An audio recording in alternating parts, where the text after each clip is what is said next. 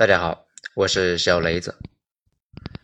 工业与文艺，文章来自于微信公众号卢克文工作室，作者卢克文。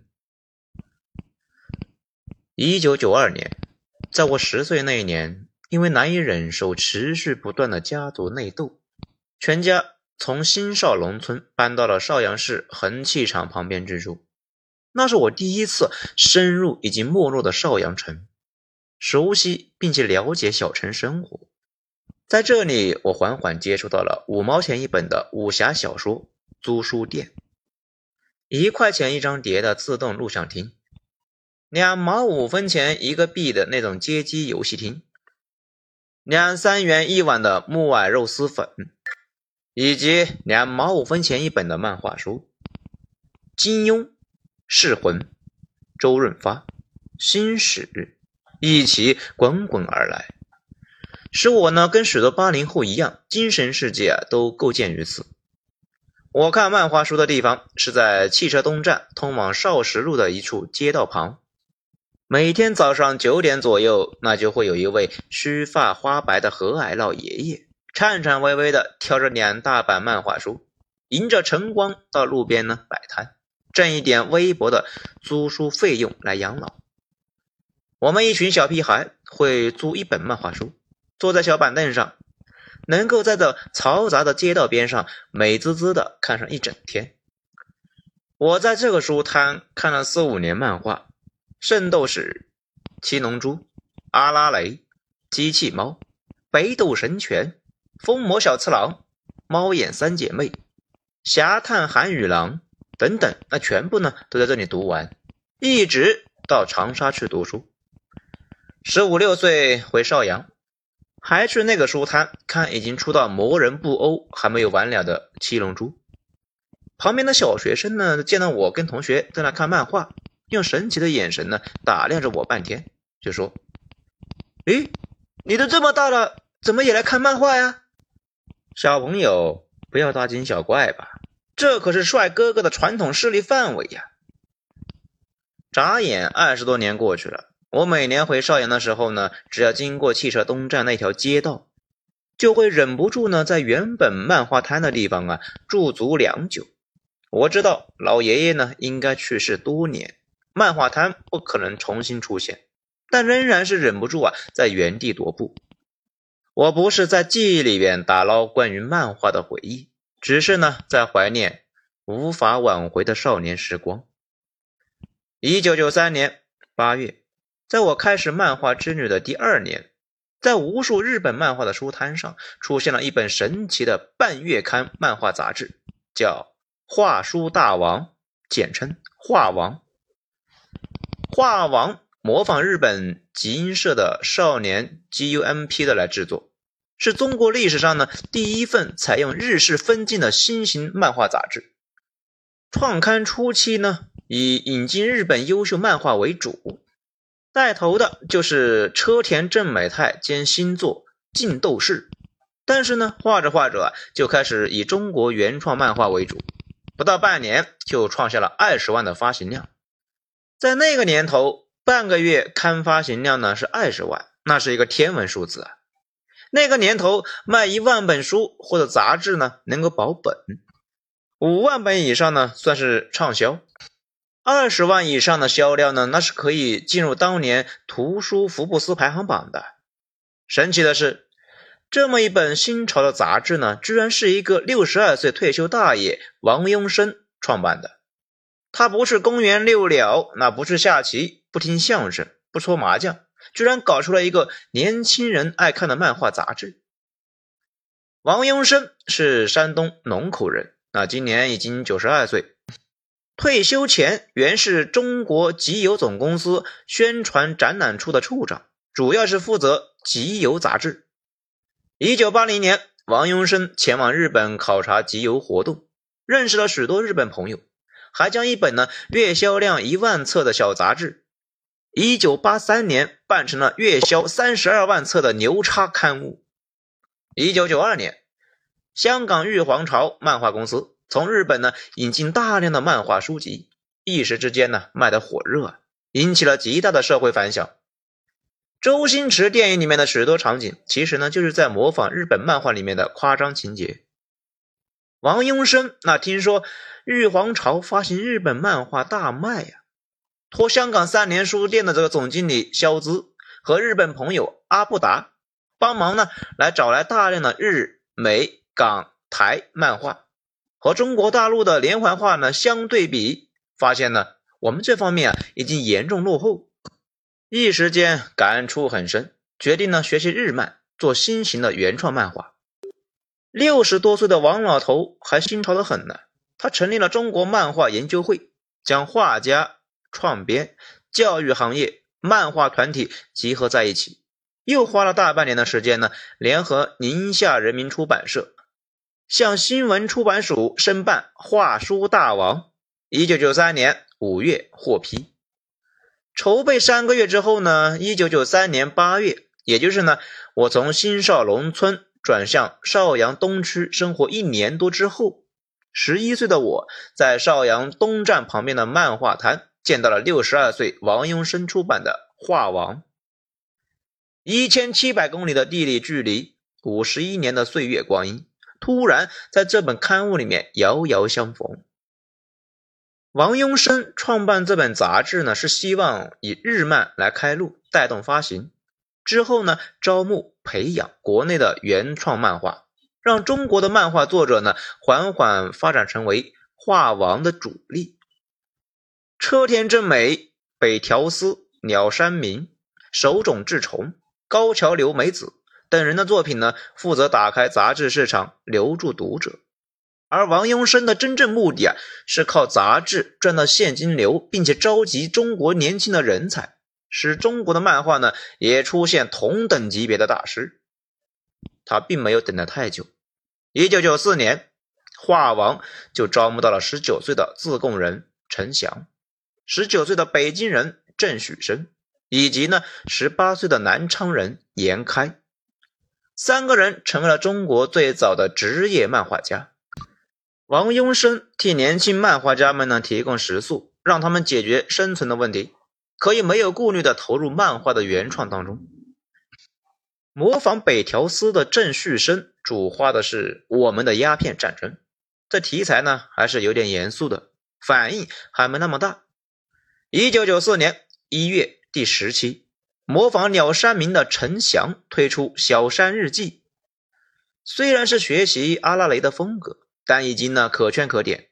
到了第十七期，天才岩开推出《雪耶》，画风精致，有独特的日漫国风味道，情节呢又准确的击中了十几岁少男少女的情感共鸣，使画王有了自己的原创主力，不再单独的依靠日本漫画家来冲销量。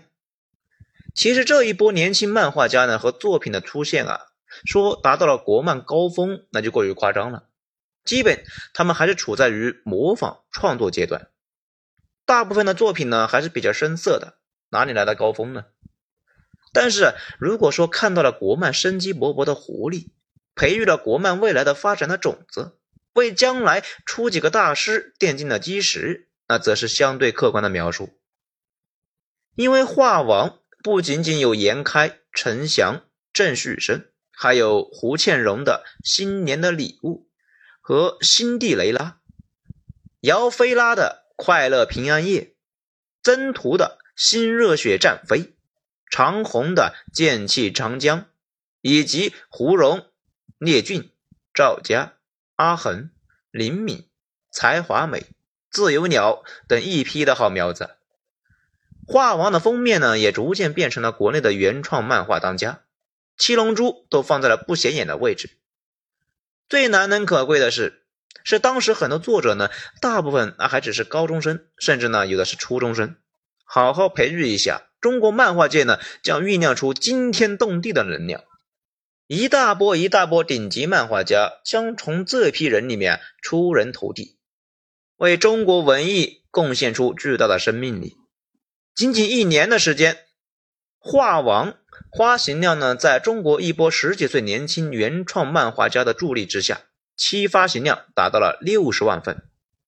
到二十四期创刊一周年纪念号的时候，杂志上的中国原创作品已经占了百分之六十，日本漫画家迅速的让出了 C 位，连日本的读卖新闻那都开始报道画王，引起巨大的反响。用不了五年，中国版的鸟山明、车田正美、北条司那已经是肉眼可见的要喷薄而出。但就在此时，画王突然倒下了。一九九四年九月。我也已经成长为十二岁的青少年，画王呢也该出到第二十五期，但我在老人家的画摊上呢再也没有见到新出的画王。后来呀，跟漫画摊的老人家聊起，啊，他说啊，画王停刊了。我微微有些失望，不过呢，很快就忙于学业，没有再念及此事。我的少年精神生活里面依旧啊，只有金庸、噬魂、周润发。新史，只有港台和日本的文化产品在抚慰我们荒芜的精神世界。代表国产文艺的画王莫名其妙的来，又莫名其妙的走了。画王为什么停刊呢？一直没有人出面解释。直到二十年之后，当事人王庸生回忆起当年所发生的事情，才透露出了事情的原委。原来，在一次少儿期刊会议上。一个参加会议的领导人突然拿出《画王》第五期的一张彩色插图，愤怒地说：“ 这样的画能给孩子看吗？”并且呢，指示马上把杂志停掉。那个画呢，就是北条司侠探韩雨良的一幅彩色插图。这个图呢，就作为咱们今天音频的封面，大家看一下啊。就是这么一张图，直接将画王判了死刑。王阳生呢是说，没有调查，没有申诉，没有通过必要的行政程序，甚至连那一幅画是什么意思也不清楚，一言定性，不审而斩，给中国漫画事业带来极大希望，即将培育出一批漫画大家的画王，仅仅一年时间就从世间消失了。中国漫画从此失去了追赶日本漫画三十年，《火影忍者》《死神》《海贼王》接棒《七龙珠》《圣斗士》《哆啦 A 梦》，继续呢独霸全球漫画产业。大量很有希望成为名家的高中生作者从此销声匿迹，再也没有人听说过他们的名字。画王最得宠的三位画家。郑旭生啊，为了生活呢，曾经是淡出漫画圈。二零零五年回归于严开创办的三剑客动漫工作室，合作创作了《神经榜》。那之后呢，再也没有什么了不起的代表作。陈翔的小山日记推出过单行本，但没有画王加持，热度呢下降了许多。之后画一点搞笑漫画为生，那还去银行上过班。二零零六年加入三剑客动漫工作室，同样也没有再什么了不起的个人作品。被寄予厚望的严开，在别的杂志呢继续连载《雪耶》，但别的杂志啊生存都困难，中间呢被不断的拖欠稿费，只好啊跑去各个公司打工。二零零六年创办三剑客动漫工作室，将两位老朋友呢拉过来创业，也搞了一些东西出来。不过说真的。这三位离原本我们期望的车田正美、北条司、鸟山明、手冢治虫、高桥留美子的江湖地位啊，那也差得太远太远了。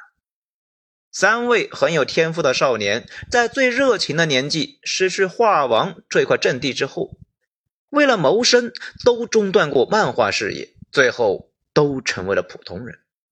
有些人，有些事，一旦错过，就再也回不来了。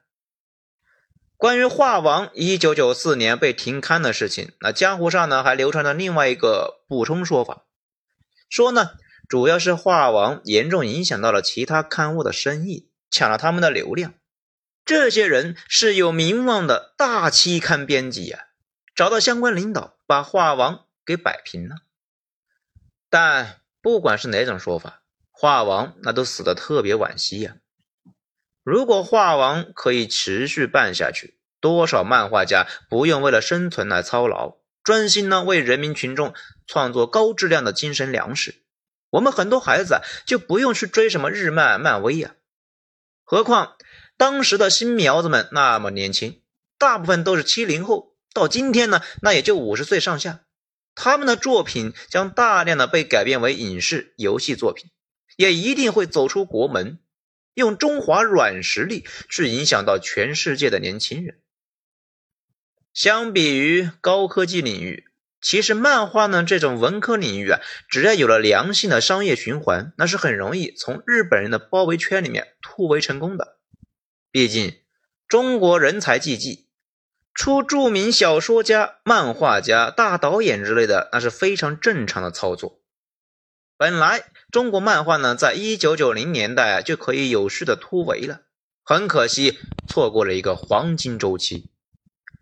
网络上常说日本动漫占他们 GDP 的百分之十，那是一个夸大的谣言。实际上，二零一九年的日本动漫产业呢，那只有一千四百亿人民币的规模，排世界第二位。世界第一是美国，占全球动漫产业的百分之三十八，日本占比百分之十，中国占比百分之八。不过呢，中国动漫太依赖于《西游记》这一类的神话传说。如果一九九零年代就走出自己的原创 IP，现在应该在总量上呢已经远远超过日本动漫。咱们这一篇呢虽然是在说漫画，但其实啊也是在说我们的整个的文化产业。今天的中国文化产业已经严重跟不上国家综合实力的发展，严重不匹配中国的生产力的水平。按说以今天中国的体量和实力。应该大量涌现各种影响深远的哲学家、思想家、导演、漫画家、流行音乐大家、作家等等。电影、漫画、电视剧、书籍这些本应该蓬勃发展，但我们的文化产业，要么常看到对西方世界的低头仿制，要么呢是比较僵硬的填鸭式的灌输。思想高地，你不是占领，那别人就会占领。要让中国人的民族自信发展起来，我们呢就得有自己的七龙珠和哈利波特，一个三体是远远不够的，至少要有五十个三体，才能够说我们的文化产业进入了辉煌时期。我一直认为，我们现在大的宏观体制对工业发展那是极其有利的，对文化产业则是相冲突的。工业发展需要集中力量呢办大事。可以创建一个又一个的伟大奇迹。要建航母，要建造大飞机，要盖高楼，常常忍饥耐劳，是知识分子里边的苦行僧，容不得有重大的失误。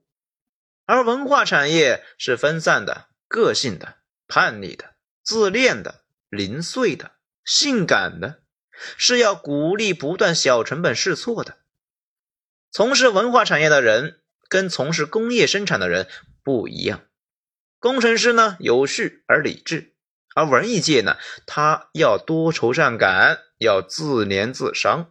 他听民谣，爱摄影，读诗歌，穿麻布衣裳。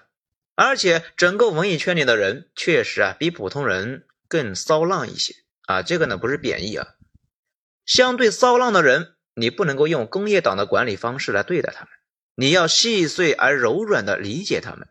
亲切接近他们，不能够大包大揽，不能够搞一刀切。像《画王》这本杂志的猝死，表面上是一个领导搞死的，但其实背后呢，是习惯了大包大揽的工业管理模式对特殊文艺界的粗暴干涉而造成的。我常常思索，中国文艺界为什么远远无法匹配今天中国的生产力？我个人觉得。通常将事物理解成某一个人或者某一项决定造成今天的局面，解释是不完整的。真正解决全面生态的，一定那还是大逻辑上面出了什么问题。漫画没起来是挺可惜的，但我们流行音乐、影视作品、文学作品，甚至对外宣传，不一样没起来吗？所以我的观点就是。中国特殊的工业管理模式，由上至下的大政府模式，有百分之八十的优点，但也有百分之二十的缺点。这个缺点呢，主要表现在文艺这一块，决定了我们的文艺难以匹配生产力，做起事情来畏手畏脚。像电视剧《狂飙》大热之后呢，中国以后的电视剧里边，黑社会头目啊，很可能就不能做主角了。这也是我们大政府模式的正常操作。但以反派人物为主，常常呢，因为故事更跌宕起伏，更有传奇性，深受文艺界喜欢。这就是一种难以调和的矛盾。如果要让中国文艺界激活起来，让我们有全球流行的文艺作品，就得呢将文艺这个领域啊进行一定程度的松绑，不采用全国统一的大政府工业模式，而是呢特殊对待，制定分级制度。清楚划定创作的红线，相对减少审查，不对任何创作者或者平台搞一刀切。只有这样，文艺界才敢放手做事，而不是呢常常作品没完成就先进行自我阉割。我们常常谈民族自信这个话题，但你要民族自信，你就得有超越其他国家的物质文明和精神文明。那你的生活方式呢？要成为其他国家的典范，那你就得有先进的基建、较好的福利、不错的薪酬、良好的治安、丰富的文娱生活等等等等。在文娱这一块呢，中国跟发达国家的差距呢，远大于我们物质上的差距。现在我们的生活呢，渐渐好了起来，基建那也是越来越好，大家伙呢都盼望着有更好的文艺作品。我们也希望有自己的奇幻动漫，有自己的教父、权力的游戏、荒野大镖客等等。一个画王错过了，我们已经十分可惜。将来在影视、游戏、音乐等领域，就不要再一一错过了。改变对中国文艺界的管理方式，适应这个特殊群体的创作需求，也是为了给人民以更好的精神愉悦。给民族以更多的心理自信。好，今天的内容以上，谢谢收听。喜欢的话，请给本专辑一个五星评价，谢谢。我是小雷子，咱们下章再说。